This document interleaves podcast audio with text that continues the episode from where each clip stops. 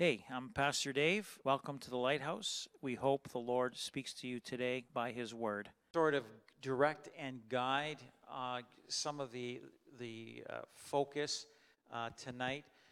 We'll see how much time it takes before we we go into other uh, other questions that you may have. Uh, but tonight, uh, I just I want to read from Acts chapter one.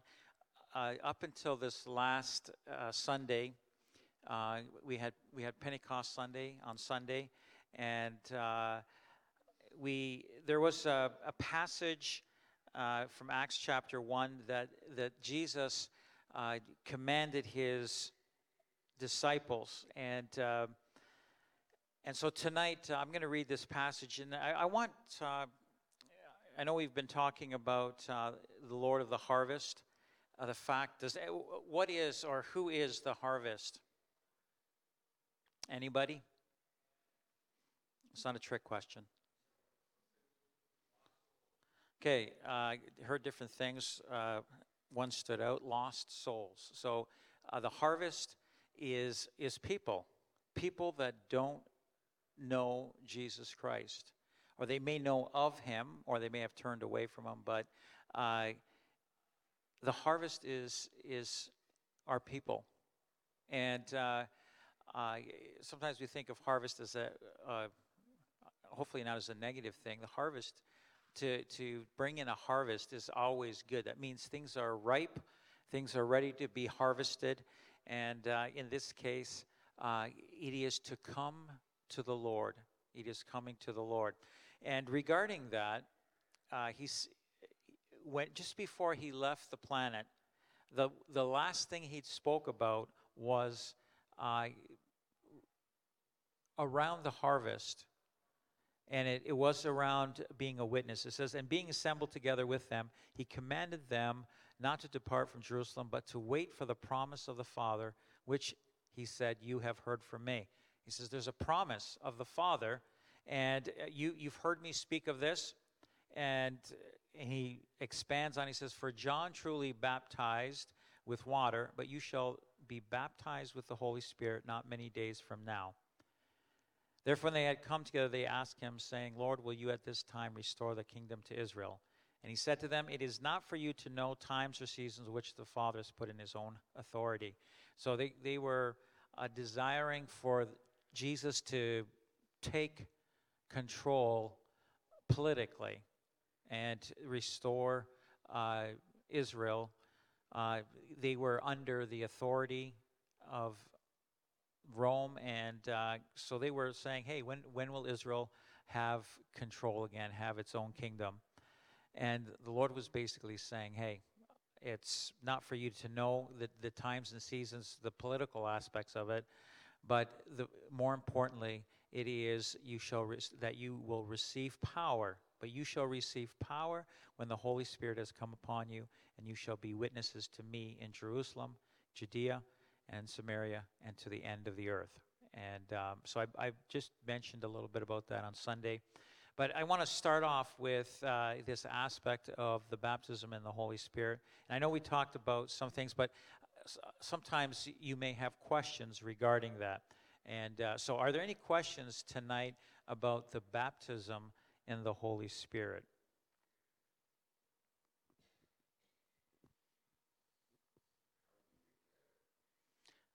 Good question. So, the question is how do you get baptized in the Holy Spirit? Um,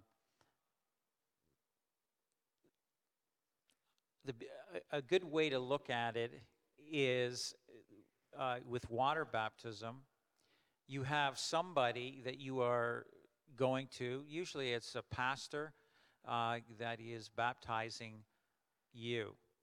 And so you need to know who is baptizing you when you are being baptized in the Holy Spirit. So, uh, who baptizes a person in the Holy Spirit? Okay, so Jesus, in this passage, it says, uh, For John truly baptized with water, but you shall be baptized with the Holy Spirit not many days from now.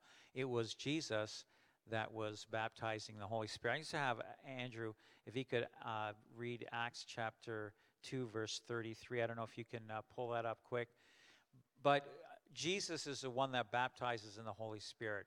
And, and John spoke about this. John the Baptist, as he was baptizing water, he's saying, Hey, there's one coming uh, who's much greater than I am. I can't, I'm not even worthy to undo his, his sandals. Uh, he is going to baptize you in the Holy Spirit and power. That's Luke 3 16. So Jesus is the one that baptizes you. Jesus will never force anybody to be baptized in the Holy Spirit that doesn't want to be baptized in the Holy Spirit. Just like I would never force you to be baptized in water if you don't want to be baptized in water. So that is a, it's a decision that you make to be baptized in the Holy Spirit. You come to Jesus and you ask Him to baptize you in the Holy Spirit. Now, just if you could read that passage, this is Jesus. Uh, uh, he is no longer on the planet, and he's been lifted up, and he is uh, with God the Father. So, yeah. Therefore, being on the right hand of God exalted, and having received of the Father the promise of the Holy Ghost, he shall set, shed forth this which you now see and hear. Um, I also uh, think it would be good to take a look at Acts chapter 10. And um, if you take a look at Acts chapter 10, it's a story of a guy by the name of Cornelius. And uh, Cornelius was a centurion. He was a, a Roman soldier. He was a, in, in charge of 100 men. And um, he was an Italian man, believe it or not. Uh, it says there was a certain man in Caesarea called Cornelius, a centurion of the band called the Italian Band. And he was a devout man, one that feared God with all his house, and gave much alms to the people and prayed to God always.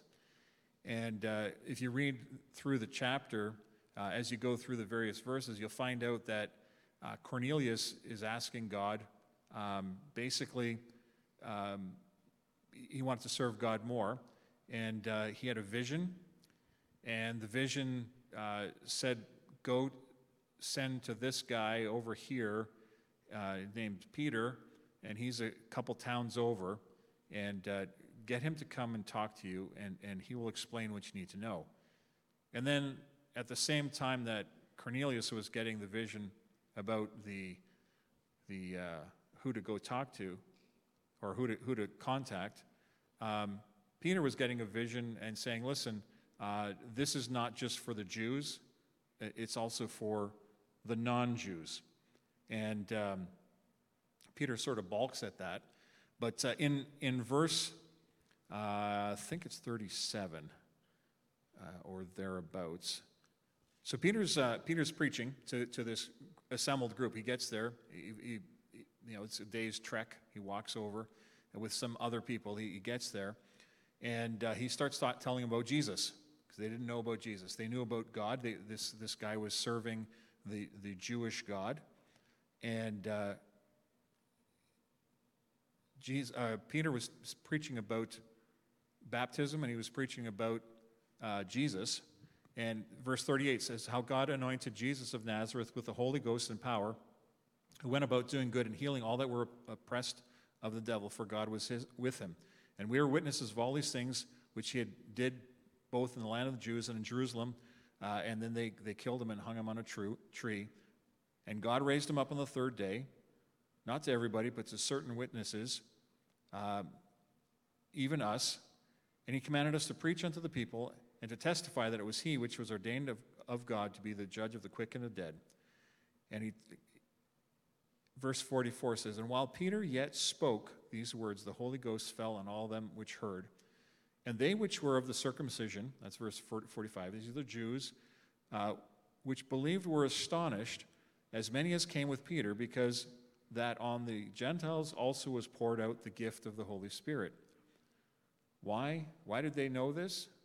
Verse 46 For they heard them speak with tongues and magnify God. And then Peter goes on and says, Hey, well, they got, they've got the gift of the Holy Spirit. They're speaking, um, or the, the, they've been baptized into the Holy Spirit. They have this, and they need to get baptized in water. And uh, so they, they were baptized, and then Peter stayed there for a few days um, and, and taught them some more. Uh, so, in answer to your question, uh, you need to ask the giver and, and be uh, persistent about it. Um, Cornelius was, was not just, um, he, he wasn't just talking about it, he, he, was, he was living the life that, that he knew to do. Uh, and, and God recognized that in him. So um, it, it comes down to, to asking persistently. So uh, in Luke chapter 11, uh, Luke writes about uh, the Lord's Prayer, and, and uh, so right after the, the uh, Lord's Prayer, Jesus go, talks, starts talking about persisting. And he's persist, he says, uh, you know, if there's a person that is uh, knocking on the door at, you know, in the middle of the night, a neighbor saying, hey, I need bread, and, uh, you know, the, the neighbor is, uh, the one that's, whose door is being knocked on is saying, hey, get lost, like, look at what time it is. I, he knows who he is, it's his neighbor, and it's like, I, I don't have time for this. But it says, because he persists, he gives he opens the door and says hey here here's here's the bread that you need for for yourself and the guests that have come that you were, were unexpected. Uh, so here's the bread. Then he then he talks about uh, ask and you shall receive. He talks about asking and receiving. For those of you that are looking for it, it's in Luke chapter 11, uh, somewhere around, well, depending on what part you want to look at, uh, between 1 and uh, the So maybe- kicker is verse 13. andrew why don't you read that uh, the, the last few verses there I, I like the word importunity. That's, that's what it is there. That's what- the guy knocking on the door, his friend's door. And the, the part that I always, I think, think is funny. The guy's knocking, so the neighbor's knocking on the door, and the guy inside is saying, Go away, you're going to wake up the whole house. He's yelling through the door. Like, what do you think the house is doing? Like, they're awake already, right? They're awake already. And it, then he says, okay, fine, just because you, you know you knocked on the door so shamelessly. That's the word, that's the actual word, is importunity, shamelessly. It's like, hey, hey, I need some bread. That's, that's, what it, that's what it was like, right? It wasn't, it wasn't this little, shh, hey, can you hear me? Right? It wasn't a gentle, polite knock, not to wake you. This was, this was knocking, pounding on the door, right? And it says, uh, verse 9, And I say to you, ask and it shall be given to you, seek and you shall find, knock and it shall be opened to you. For everyone that asks receives, and he that seeks finds, and to him that knocks it will be opened. If a son asks, uh, a son shall ask bread of any of you that is a father, will he give him a stone? Or if he asks for a fish, will he, uh, will he for a fish give him a snake? Or if he asks for an egg, will he offer him a, a scorpion? If you then, being evil, know how to give good gifts to your children, how much more shall your heavenly Father give the Holy Spirit to them that ask him? There you have it. Luke 9 or Luke 11, 13. So there's uh, coming, it's the promise. It's interesting. All three of the Trinity are involved here. So there's the promise of the Father. It's from the Father, it's promised the Holy Spirit to those that ask. Jesus is the one that baptizes in the Holy Spirit. So he, Jesus is the the the the one uh, that does the baptizing, and it's you're being baptized into the Holy Spirit. And so the Holy Spirit is, you're being immersed uh, in the Holy Spirit. And uh, uh, with that, there is an impact on your life going beyond just being a believer and the Holy Spirit in your life, but there's an overflow, an outflow of the Holy Spirit in your life.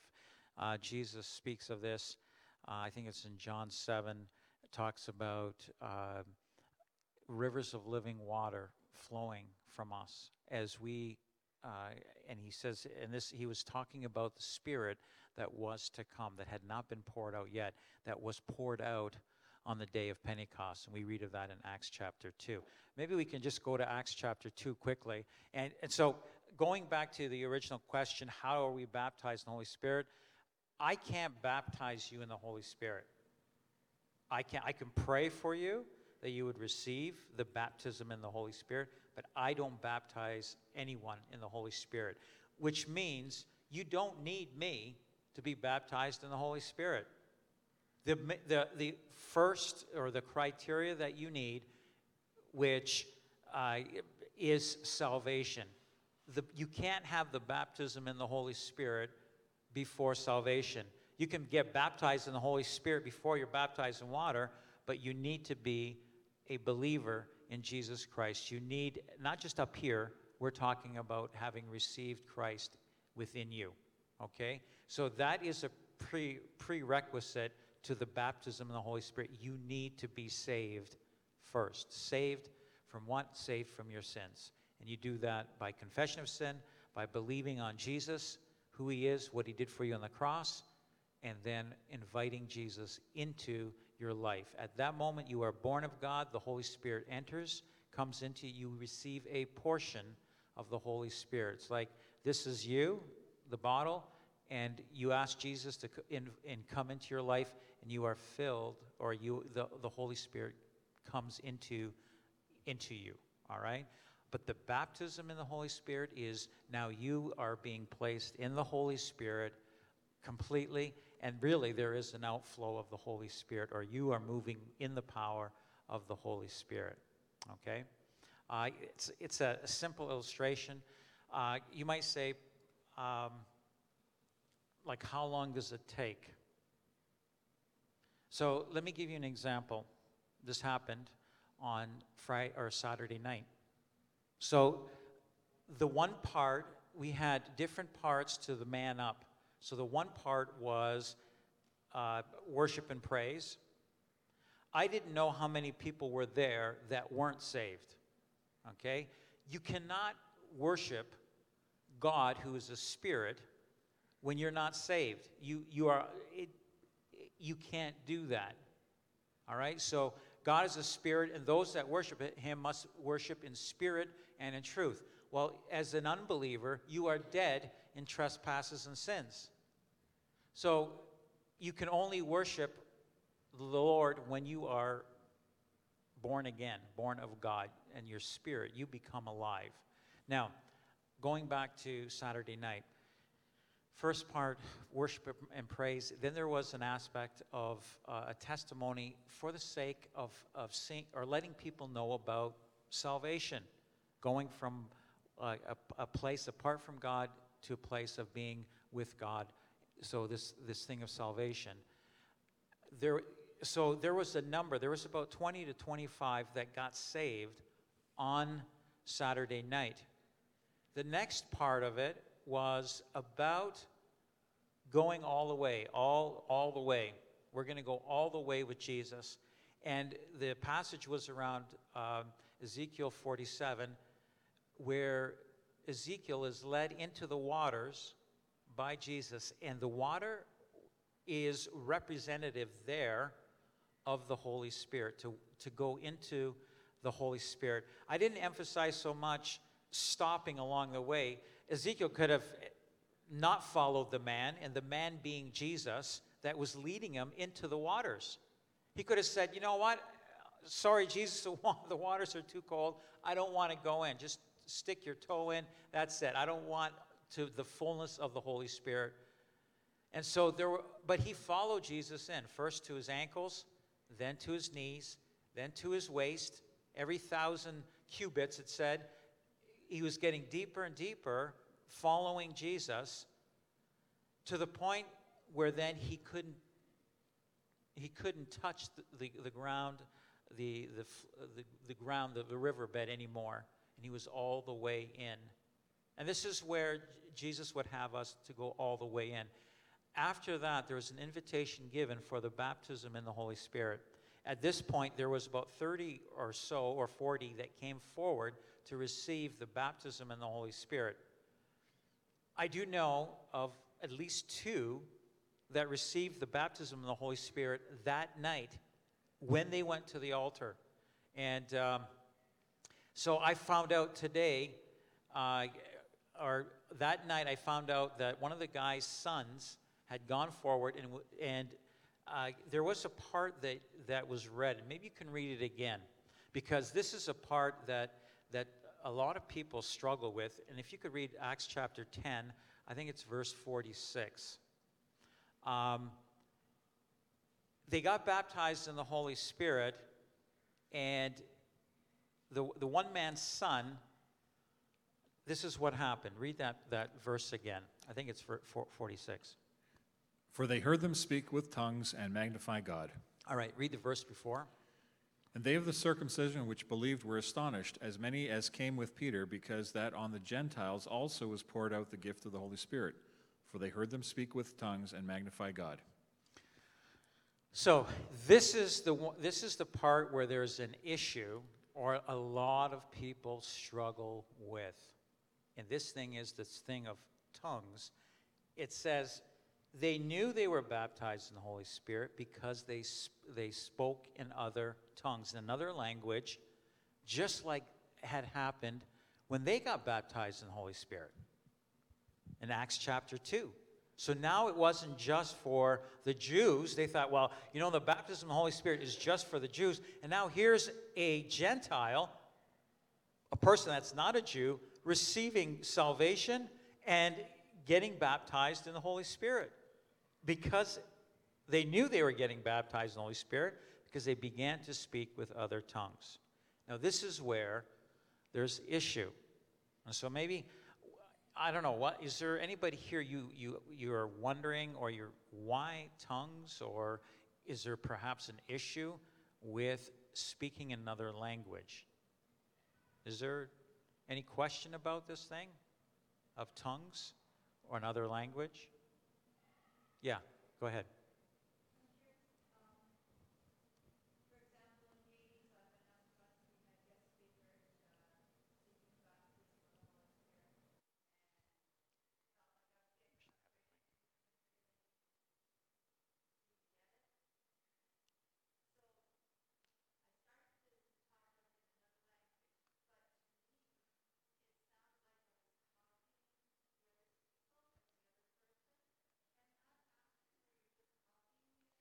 Sure.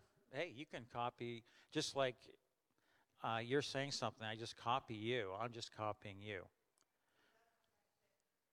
All right. So what what I would do though, and for me, uh, it was more a thing of uh, I wasn't. If you're seeking to speak in other tongues, you're you're seeking the wrong thing. You are going to Jesus and you're giving yourself, Lord Jesus, I give myself willingly to you. Baptize me in the Holy Spirit. And so you are baptized in the Holy, or the, the Lord will baptize you in the Holy Spirit. And the sign that you've received the baptism is speaking in tongues. And this is where there is an issue. Well, no, can I have the baptism in the Holy Spirit without speaking in tongues? I, th- I think I think it would be good if you used the expression "baptized into the Holy Spirit" as opposed to the baptism of the Holy Spirit, just so that there's the, the clarity on the difference between when when you talk about the gift of the Holy Spirit in in uh, 1 Corinthians 12 and and and or sorry uh, yeah 12 and 14 talks about uh, speaking in tongues and and interpreting and the church being edified or you being edified because there's a, the, the 14 gives you the difference that there is a difference between the two. So i think we should be clear on one is baptism into the holy spirit by jesus and the other one is a gift of the holy spirit where you are speaking forth uh, to, to build up the church because there will be a, a tongue and there will be an interpretation of that tongue so like uh, as, as opposed, so that there, that there's a recognizable difference. Okay, they spoke So- in tongues and they glorified God.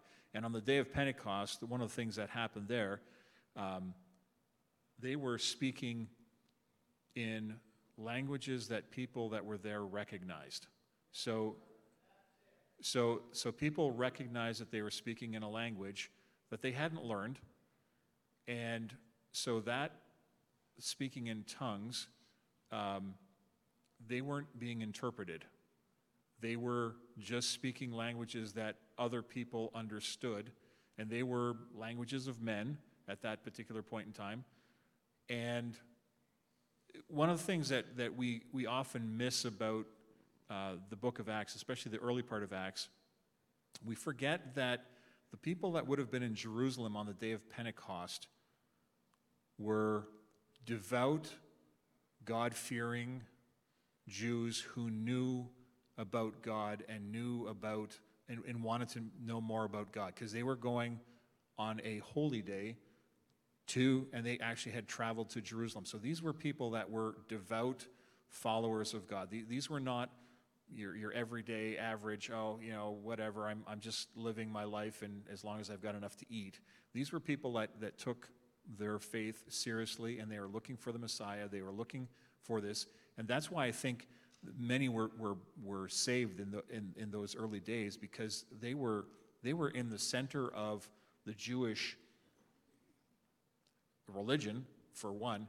Eh, but also, the, the other thing that was interesting was that the people that were listening recognized hey, these guys didn't learn the language. They didn't learn this language. Maybe the, they had an accent when they spoke. I don't know. Uh, I know when I speak German, my like everybody knows that, that this is not something that I, I, I, deal all the time. Like my German is not good, but you recognize I can, I'm speaking German, but it's not great German. Uh, I, I suspect that, that this might have been the case with these guys where you know they were speaking and, and glorifying God, but it wasn't the best because it, it, says in Acts chapter 2, yeah, we heard them speaking in, in, in other languages but and praising God, but we knew that they were Galileans, right?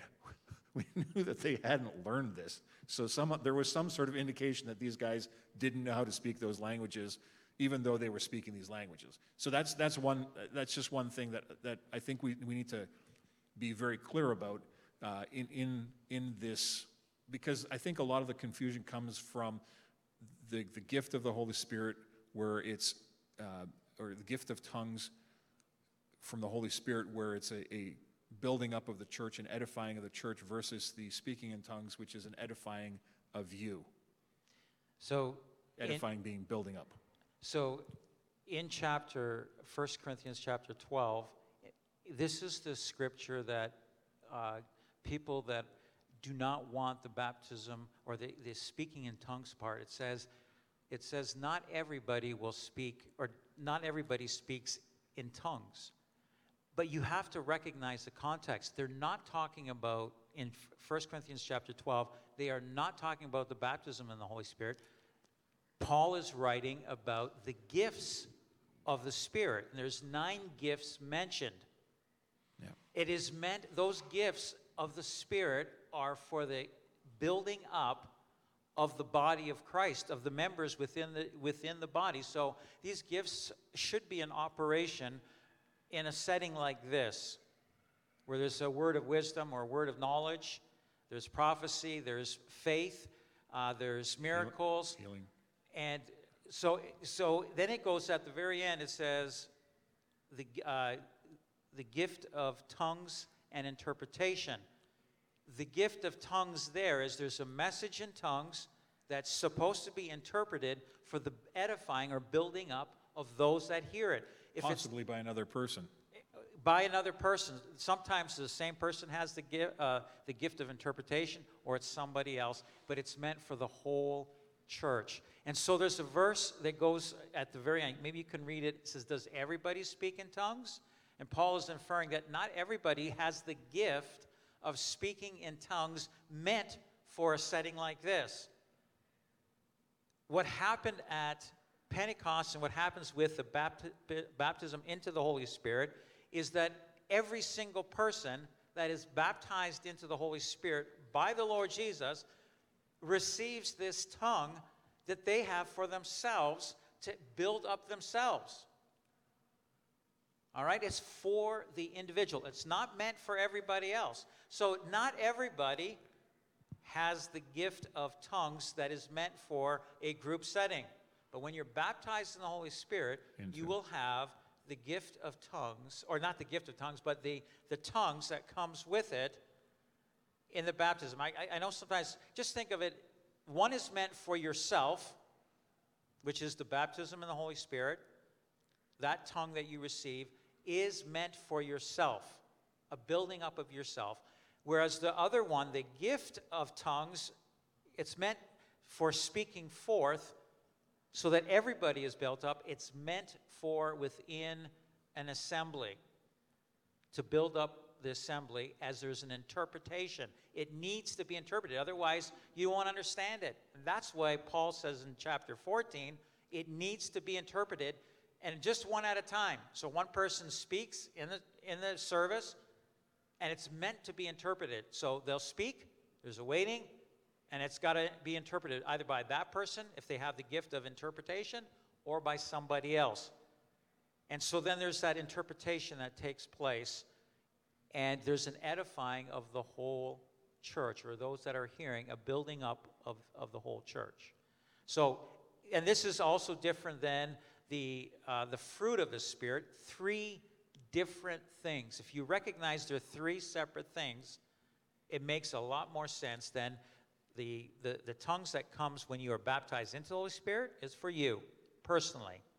That's why Paul says, I speak in tongues more than you all. And so he's trying to let people know, yeah, not if, if there's going to be tongues in the church setting like this, a message in tongues, it needs to be interpreted, and maximum three. So let me, let me read Yeah, that. Andrew's going to read it. I'm going to read this. It's chapter 12. Uh, it's chapter 12. Um, and, and then it says, uh, so it, it, at the beginning of chapter 12 talks about gifts. It's a, Paul says, concerning gifts, I don't want you to be ignorant. Okay, so he wants you to know about this. So this, this is part of that chapter 12.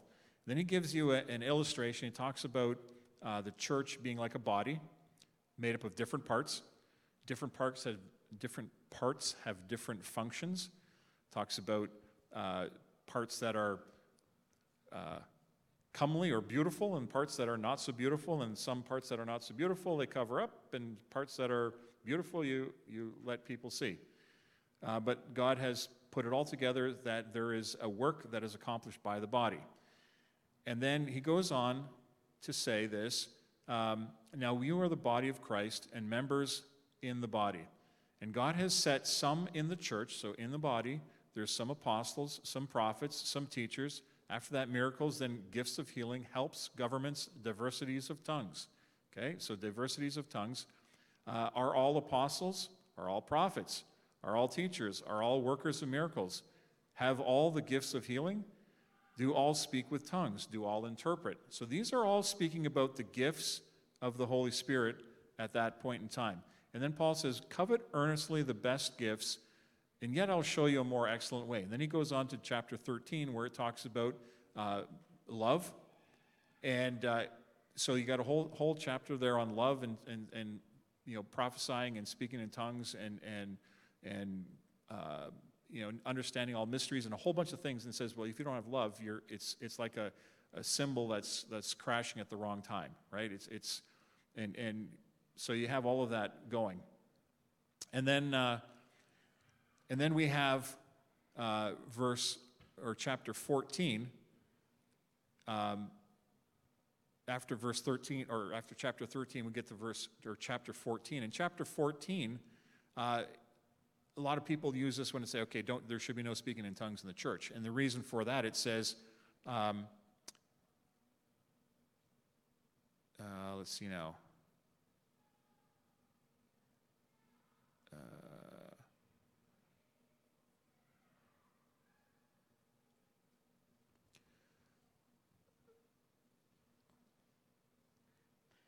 As I think it's verse, verse 15. No, no, no, no. Uh, so Right. It, it, it says, uh, what is it then? I will pray in the Spirit, I will pray, pray also in the other understanding also. I will sing in the Spirit, I will sing in the understanding also. Uh, so that I, when I bless it with the Spirit, how will they that occupy the room of, of people that don't know be able to say amen at your giving of thanks because he doesn't understand what you're saying? But verse 17 is the kicker. For even though you really give thanks well, but the other is not edified. Okay, so without the interpretation, the people around you are not edified. However, without the interpretation, so in other words, when you are speaking in tongues, at that point in time, it says, You are giving thanks well, and you are being built up yourself. Okay, so I think this is, I know Dave has mentioned this many times before.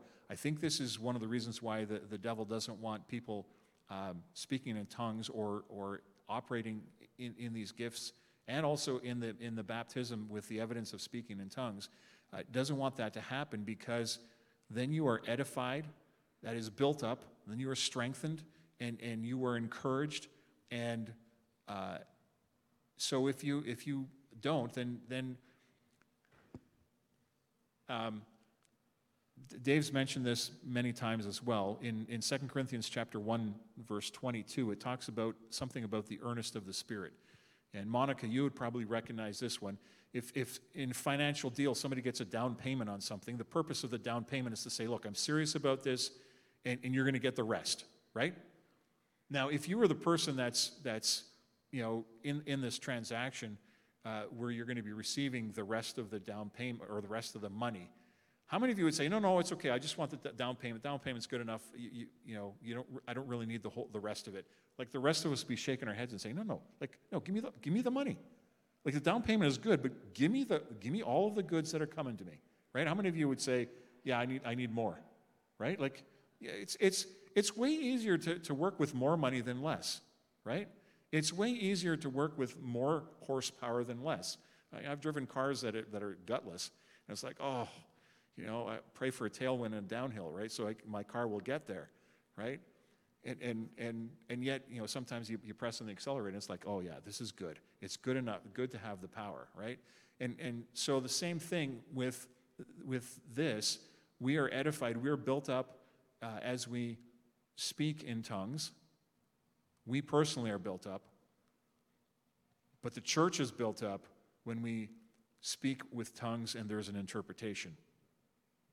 Okay? So, So uh, the, the part that says this is at, right at the beginning of chapter 14. So pursue love and desire spiritual gifts, but especially that you may prophesy. Verse 2 For he who speaks in a tongue does not speak to men, but God, for no one understands, understands him. However, in the Spirit he speaks mys- mysteries. So God understands you when you speak in tongues.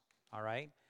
But he who prophesies speaks edification and exhortation and comfort to men, to others. So, prophecy, you're speaking what God has spoken to you to others for their building up and their exhortation and their comfort, because you're speaking in the same language. He who speaks in a tongue edifies himself, but he who prophesies edifies the church. So, there's a, a, a play between that which comes when you're baptized in the Holy Spirit and also the tongue that needs to be interpreted that's meant for everybody else. Now, just just you might say, well, why tongues? Like why should I speak in tongues? I think it's verse 15 or 18 that Paul says, I speak in tongues more than you all. Verse 18. So I speak in tongues more than you all. But yet in church, I'm not going to be speaking in tongues to that extent because it needs to be interpreted. So the question here then is, and this is what comes with the baptism in the Holy Spirit, into the Holy Spirit, is this thing of tongues that is meant for yourself. And so you receive this tongue, it may it's bypassing your understanding, it's you're speaking, it's a mystery to you, but you're your the holy spirit is unctioning your spirit to pray what is the will of god to god is the most powerful form of prayer that you can pray. It's like praying according to the word of god. So when i take the word of god and the promises of god and i pray according to those promises is powerful. That's the same thing that's happening when you're praying in tongues I'll tell you, when I, when I read chapter or 1 Corinthians 14, verse 4, there was a clicking in my mind. This was years ago, about 20 plus years ago. And it was like, oh my goodness, what a mistake that I made. I could speak in tongues and I never spoke in tongues. And so the problem was, I wasn't being built up. When you read the Word of God, you're being built up by the Word as you grab a hold of it and you receive the Word and you do the Word. And the same thing with your spirit, as your spirit is allowed to pray in the spirit according to the will of God, it is powerful. We need to do that. So let me just give you quickly a few things of when you pray in tongues on your own. Okay? You're on your own. You're in the car, you're driving to work, you're working away. I'm cutting the lawn today. I was moving some things and whatever. And while I was doing that, I didn't really have to think about what I was doing. I was praying in tongues. So, here's a few things. And this is why Satan does not want you praying in tongues. Yeah, you want to get baptized in the Holy Spirit, into the Holy Spirit, and you grieve the Holy Spirit by shutting them down. Satan is fine with that. Even people that are speaking in tongues are, or they're, when they're not speaking in tongues, they got baptized in the Holy Spirit, and they're not praying in tongues regularly. The enemy is not too concerned about them. But when they start praying in tongues, now he starts to get worried. Because now you are praying according to the will of God. You may not know all the details of the will of God, but your spirit, unctioned by the Holy Spirit, is praying the will of God. Now that is powerful. He's saying, I don't want it. And in uh, Ephesians chapter 6, verses 10 to 18, it talks about the armor of God. He says, We don't wrestle against flesh and blood. We're wrestling against principalities and powers and rulers of darkness and, and of wickedness. It says that we should, he says, above all, or when after we've done the battle, that we're still standing. And he says, then put on the whole armor of God. And the one thing he mentions is the sword of the Spirit. He mentions the sword of the Spirit, which is the word of God, colon, praying always, making all supplication in the Spirit. So that's talking about praying in tongues. When you start to pray in tongues, one thing that you will be doing is you are taking the sword of the Spirit and praying in this uh, while you pray in tongues. And this comes with the baptism into the Holy Spirit. Now I'm going to be praying in the Spirit.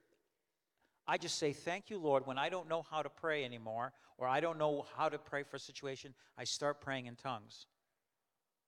And so for, for some of you that, so sister, at the beginning, you said, no, I shut it down. Basically, I, I don't want to, I, yes, don't, you don't want to be just copying whatever, but you come to the Holy, to, to Jesus, let him baptize you in the Holy Spirit, begin to pray in other tongues. For me, it was like learning how to, to speak a new language. And it got more and more, for me, it got more and more fluent as I went along and it's it's just very quick to uh, to start or finish at any point. There's an opportunity for uh, not just spiritual warfare, but to build your faith. Jude talks about, I think it's Jude 20, talks about always or praying in the Spirit, that you're building up in the most holy faith, praying in the Spirit. So that's one of the things is your building of your faith. There is a rest and refreshing. Paul quotes it in chapter 14. He talks about when we're praying in the Spirit, in tongues, there's a rest and a refreshing. And he's referring to Isaiah 28, verse 11 and 12, where it says that there's going to be a rejection with stammering lips and tongue. There will be a rest and a refreshing, but they will reject it. That was prophesied 800 years before Jesus came, that there's going to be a rejection of this. And so uh, there's a rest and a refreshing when you pray or speak in tongues. Another thing that happens is you pray mysteries to God, your spirit praying to God, things that you couldn't possibly know. And there's that prayer that goes up. The enemy cannot touch it. And it's so very powerful.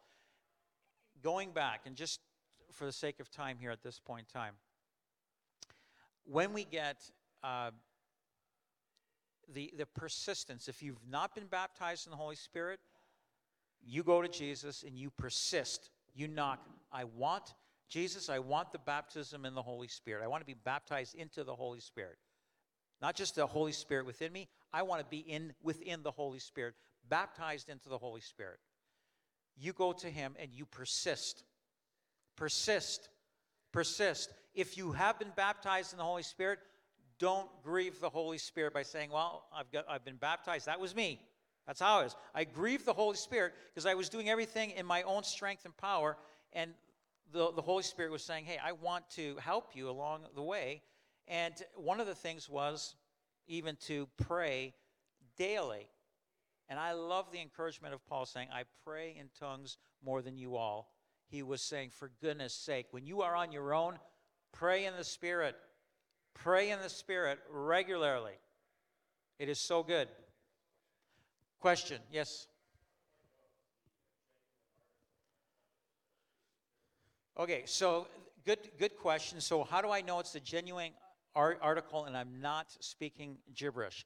This is a passage that we read at the beginning, Luke chapter 11. If you are asking for the, the baptism for the Holy Spirit, as a, as a father, an uh, earthly father, if I ask, if my son, daughter, or my daughter in, in my case, would ask, hey, dad, can I have some bread? I'm not going to give them, I'm not going to give a stone. I'm not going to give something else. So when you go as a believer to, to God the Father, you go to Jesus, baptize me in the Holy Spirit, He's not going to give you something else. Are you going to understand what you're saying with your mind? I, I don't, I would say 90, 95% of what I pray in the Spirit, I don't understand, but I know that I, I, I've gotten past the point of just, well, I'm not going to do because I don't understand. Because oftentimes I will recognize I'm doing warfare now. Other times I'll recognize there's a rest and a refreshing that's coming. Other times I'll rec- recognize that I am praising and glorifying the Lord. Other times I, I will know that my faith is being built up. This, these are different things. So, so Luke chapter 11, we, we talked about how much more will your heavenly Father give you the Holy Spirit as you ask Him? Because He is perfect in all ways. He's not going to give you something that is not of God. So it'd be like I, I go to J- Jesus, say, Jesus, baptize me into the Holy Spirit, and uh, you're getting something different? No. You will receive the baptism of the Holy Spirit.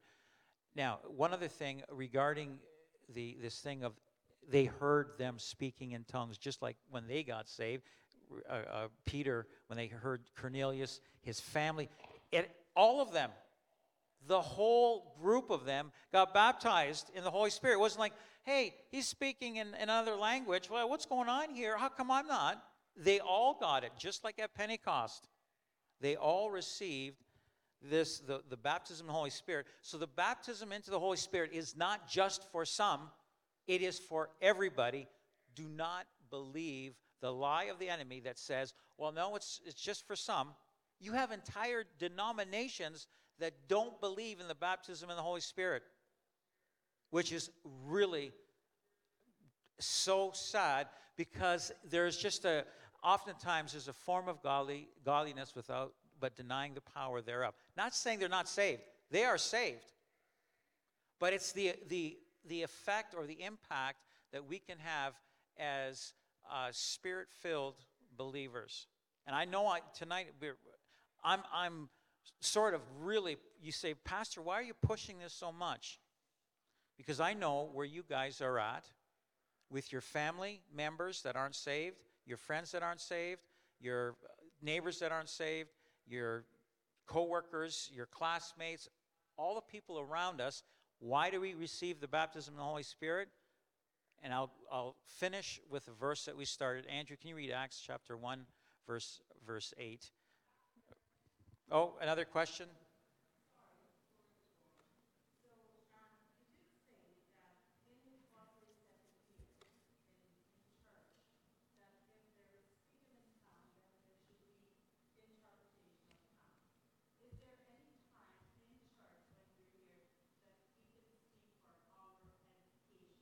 Right.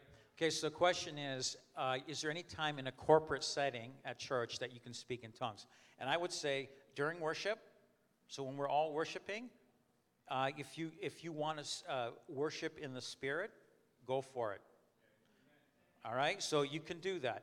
When there's times of prayer, in fact, when we're praying and we're doing spiritual warfare, absolutely, there are times where at, in a corporate setting that, that we pray in the Spirit, or you'll hear one person praying in the Spirit. So someone's praying with understanding, another person is praying in the Spirit because they're doing we're doing spiritual warfare. So it is cor- it is correct and okay to pray in tongues at that time. During a service where, like say a Sunday morning, there's worship going on, and, and there, you might hear somebody worshiping in the Spirit. Uh, but there's times where there may be a lull, and so I know it, it doesn't happen as often as I want it happening here, where somebody will begin to pray or pray out, pray forth. They speak forth in tongues, and you'll know right away okay, this is not just somebody praying for personal edification or whatever. They're quieter. There will be a distinct raising of the voice because it's meant for everybody. So you will start to hear somebody there's, there'll be a lull. It does, it, there's not a thing of confusion. It's not disrupting the service or whatever. It's not interrupting the word because the person that is, is, has received the, the message in tongues is not going to be, it's not, God is not a God of disorder. So there may be a lull, and usually it's during the worship service when it comes to an end or whatever, there will be a lull, and then all of a sudden, boom, somebody speaks forth because the Lord has already put it on their heart. There needs to be a mes- message for edification, for exhortation, for comfort to the whole family or to the whole body, and for building up for, of the whole. So then that, that message in tongues comes, and there will be an interpretation either by that person or by somebody else that has the gift of interpretation. So now Paul does say, hey, there's nobody to interpret, then don't give the message in tongues. All right, so we need to have somebody, uh, or that there would be somebody that can interpret within the, the setting. All right? Okay, question.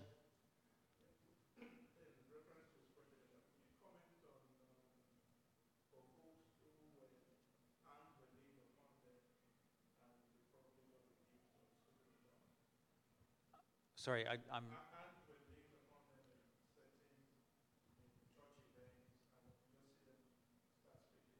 Oh, when somebody comes to pray for somebody and they lay hands on them and they begin, they begin to speak in other tongues. All right.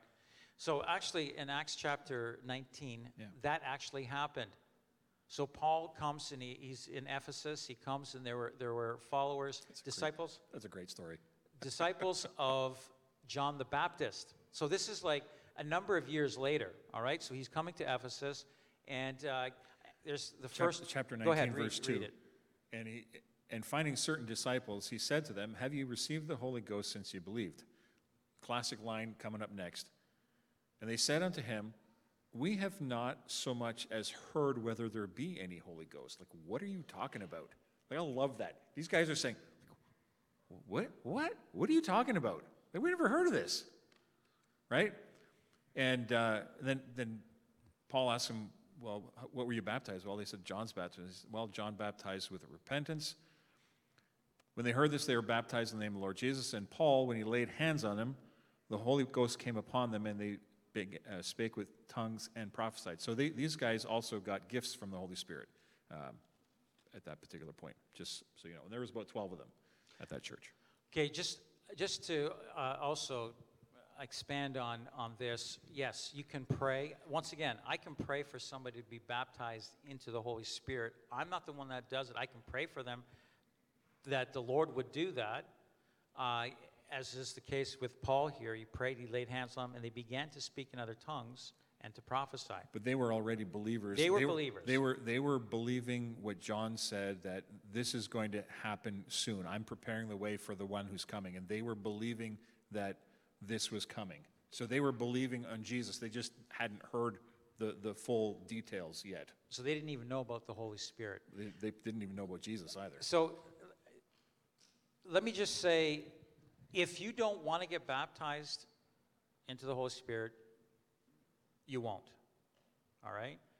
If you are afraid and fearful, you won't. Like, I wouldn't grab somebody that's afraid and baptize them in water. I, I- I'm not going to do that. All right? Uh, I won't force them into water. Jesus will not force you. If you don't want to get baptized in the Holy Spirit, you don't want to be speaking in tongues, as in, so you, you're not going to get baptized in the Holy Spirit. It's not going to happen. If you doubt, I don't know. I don't know. I don't know. You won't get it. You won't get it. So you don't have to you don't have to worry, "Oh no, I'm going to get something and I I don't want it." You're not going to get it. Okay? There's a passage at the end of chapter 14. It says, "Let those that are ignorant remain ignorant." Like don't worry about it. Paul says, "Okay, you don't want it? That's all right. You you're not you don't have a full understanding of it. You don't want a full understanding of it. You just I don't want it." you're not going to get it. So don't don't be afraid if you, you're it's not going to be forced on you, but if you want it, be of importunity, persist. Persist.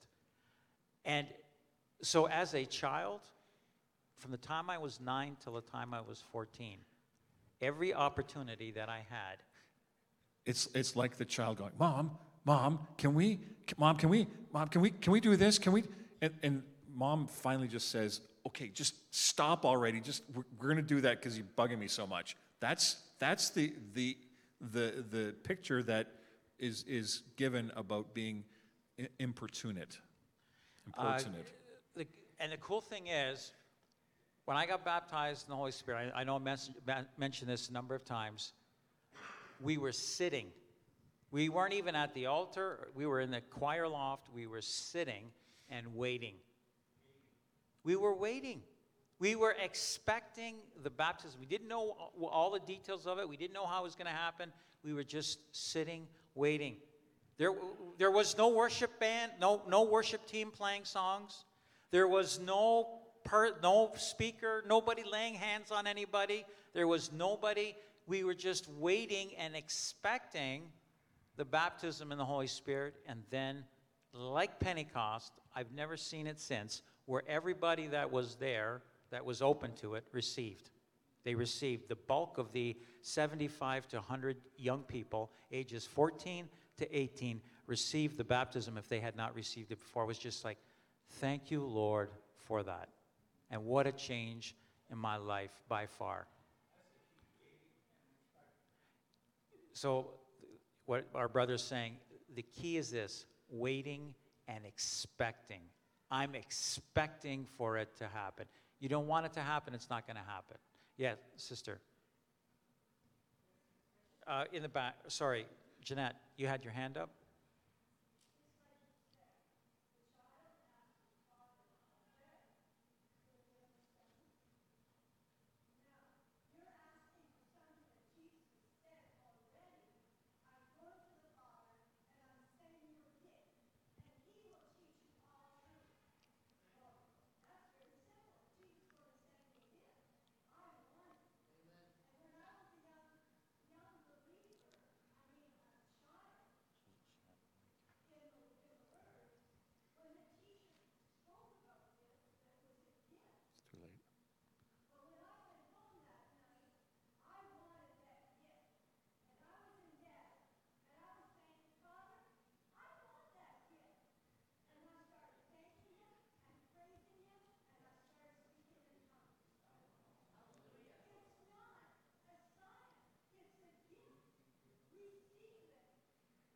Yeah. So just to summarize, it's a gift from the Father. The promise, it's a promise, it's a gift, and Jesus is the one that gives it, and it's like you want it. Who would not want the gift from from the uh, Father, the promise of the Spirit, and uh, so yeah, what a beautiful thing. Uh, for those of you that re- would receive a gift, it's like I don't want it. No, it's like at least I'd look at it. At least I wonder what's in it. So yeah, question.